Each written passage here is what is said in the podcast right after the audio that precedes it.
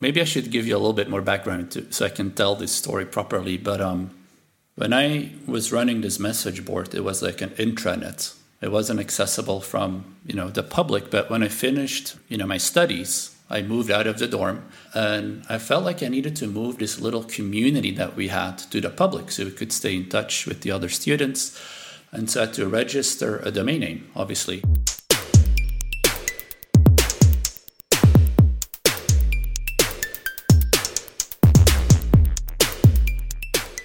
Satisfy the protection of your continuous integration and deployment workflows with cloud native application security, part of Trend Micro Cloud One.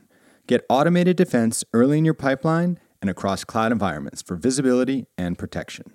Discover more at trendmicro.com slash stack overflow. Hey everybody, welcome back. We are recording. Good morning, Good Paul. Good morning, morning. Sarah. Good morning, Ben.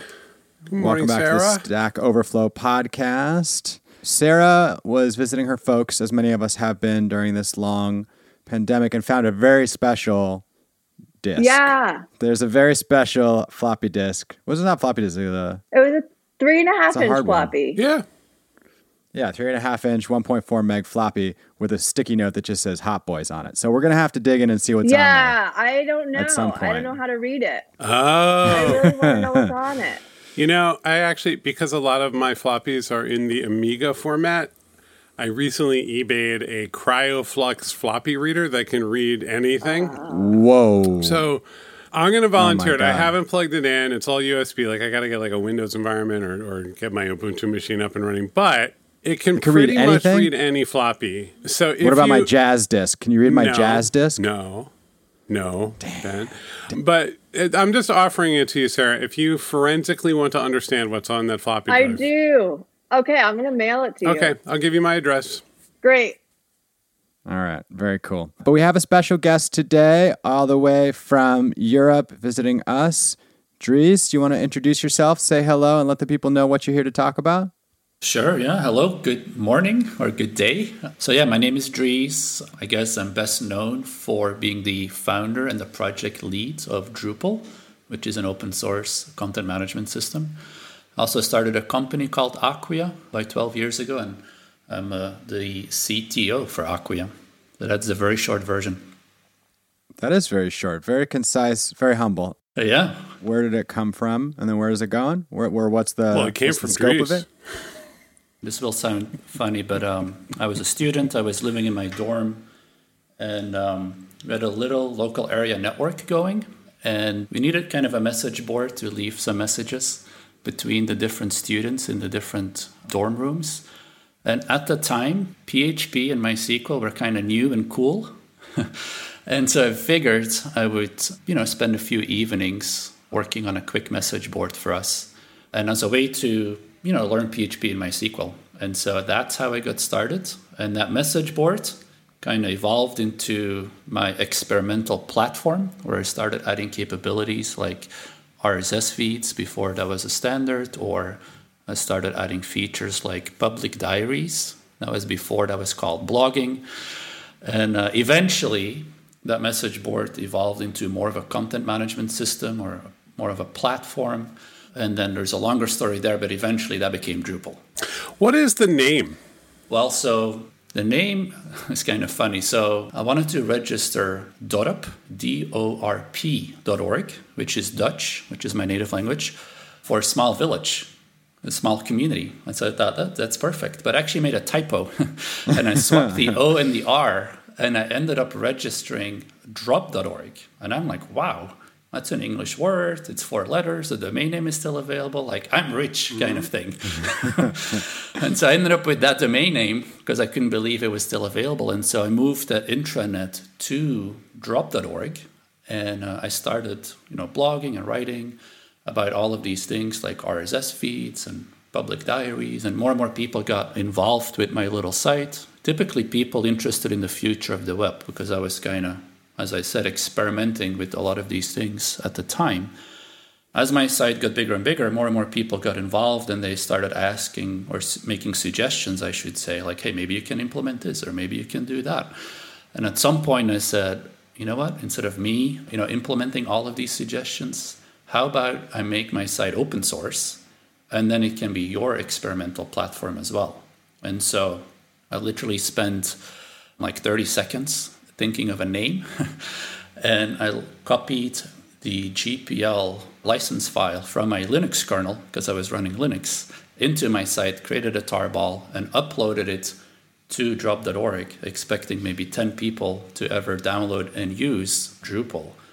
And so when I had to pick a name, I was like, all right, so drop, the English word drop, in Dutch yeah. is Drupal. And Drupal is how an English speaking person would probably pronounce the Dutch word for droplets. Got it. And it's actually a pretty bad name because a lot of people don't know how to pronounce it. But hey, here we are, you know, no. 20 years later. It's a, I feel like it has a, a certain ring to it. And we were talking about this before. Every great piece of software that's going to succeed needs a great mascot. Mm. And the hmm. name and the mascots, they speak to me the droplet and the Drupal. I don't know. Yeah. I get it. That's I right. get it. Yeah, but in the beginning, people said Drupal, and there was a little bit of like, if you knew how to pronounce Drupal, you were kind of like part of the inner circle. right, right. Yeah, the Dutch PayPal competitor. Yeah, got to be careful with that. Sarah, what were your sort of like early Web 1.0 memories? Like, what were you using early on? Were you live journaling when that Hot Boys disk was made? Mm, good question. I was, I was just talking about this with someone recently. My journey was bulletin boards, then AOL, then MySpace. I kind of missed. Oh, you were dialing into bulletin boards. Yeah, yeah, wow, yeah. Wow, that's a deep cut. I never got there. But our parents didn't know. They didn't understand. At least my parents, yeah. they didn't know like IRC and those things. It was just like a mystery what I was doing on com- on my yeah. computer. right. Yeah. Just talking to my friends, mom. Just hanging out, oh, yeah. just chatting with some buddies. So this is pretty interesting. This core community that you met in college, were you a computer science major or just somebody who was interested in this stuff but focused in studies on something completely different? No, I did a, a master of science in computers, in computers, mm-hmm. yeah, computer science in Belgium. And then uh, after that, I actually went to work at a startup, which where I fell in love with startups, I guess. And then I went back to college and I did a PhD in computer science and that nothing to do with Drupal was all about runtime compilers, garbage collection, those kinds of things. But all the while, while working at this startup and then while doing my PhD, I kept working on Drupal on the site. It's what I would do at night, on the weekends, it was my passion. And then when I finished my PhD, I decided to turn that, you know, hobby, if you will, into my full-time job. And so that was sort of seven years after I started working on Drupal. Around what year would that be? Where where are we in time? I started working on Drupal in 2000, and I think I was like 20 or 21 or something. So yeah, we're coming up on the 20th birthday wow, of Drupal. Wow, so cool. Yeah. How much code remains from early days? Not a lot, I don't think. No. I mean, if you think about it, like 20 years ago, I think Google, I think either was still a private company or just went public. I, I feel like there was maybe 35 million websites mm-hmm. in the world. AT&T had not yet launched text messaging, and we're talking about the original mm-hmm. text messaging, you know. Web 2.0 wasn't a thing people talked about. Responsive web design didn't exist. I mean, we were using HTML3, I think it was, and maybe CSS1. Tables. I mean, just a lot of so tables. many things have come and gone. like, if it were, if there was still a lot of, yeah, a lot of tables, exactly. So, Dries, all right. I mean, I've got you in your dorm room you know, I've got Sarah on a BBS. Like, eh, there's a lot going on in, in as people are, are learning stuff, and you know, it, it, feels like there's this pivotal moment where you flip the switch. It's open source, and suddenly people are engaged. They really want this code. They want to do things with it. And now today, I look at Drupal and I see this very large content and community platform that's API driven, that does an enormous amount of stuff, that has users that include vast government organizations and very large companies. So you know, what were the sort of big steps along the way? Like, how do you get from Dries in his dorm room? Like, what were those phases and, and versions that really sort of got you here? Yeah. Well, today, one out of 30 websites run on Drupal. Whoa. So a lot of websites. That's yeah, what a cool yeah. statistic. That must feel great. Yeah, it does. It, I'm, I'm very proud of that. Obviously, it's the work of many, many people. We have thousands. Actually, we have every year 10,000 people contribute code to Drupal. Wow and wow. over a thousand different organizations. And obviously there's many other ways to contribute to Drupal too, right? It's not just code; it's support and events and marketing and you know all these things. So it's one of the largest open source projects. But yeah, I guess to answer your question, it started with just my website, one one site, and just me. But yes, mentioned I open sourced it, and one by one people got involved and there's a few big tipping points, I would say, that kind of launched Drupal. And the first one was sort of around 2003. And so this was at the time of the presidential elections in the US. And Howard Dean uh, was one of the candidates. He was sort of an underdog. Yeah. And Oh boy. he became famous, so to speak, or one of the reasons why he became famous is because he was using the internet to campaign. And he was the first presidential candidate to use the internet as a campaign platform. And that campaign platform was built on Drupal. And so, you know, that obviously got a lot of press. I mean, not Drupal, but it was like Dean Space, that was the name of the platform. And then in the Wall Street Journal and the New York Times, it was like Dean, Howard Dean, and Dean Space. And oh, by the way, it runs on Drupal, like sort of in a sub sentence somewhere in the article. But it gave a lot of credibility to Drupal. And it actually led to sort of a first investment in Drupal. There was a, an investor that said, wow, the next elections, every presidential candidate is going to use the internet to campaign.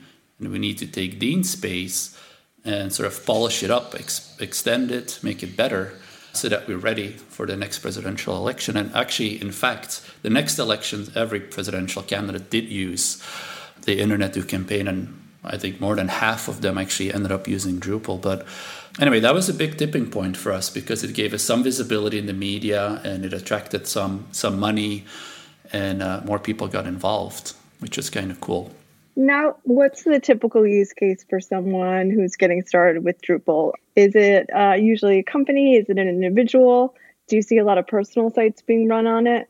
Yeah, today, so it's in the beginning, I should say, Sarah, was a lot of hobbyist websites. But today, it tends to be the more ambitious websites, is what we call it. Uh, you know, more complex websites. Bespoke, maybe? Yeah, bespoke too often, yeah. Often, you know, people can assemble a website with Drupal using all of the modules or plugins that we have, but very often there is an element of customization that requires custom development. So websites tend to be a little bit larger, more complex, and we run up to some of the largest websites in the world. You know, weather.com I think is in a top 20 website doing billions of page views a day. That's based on Drupal.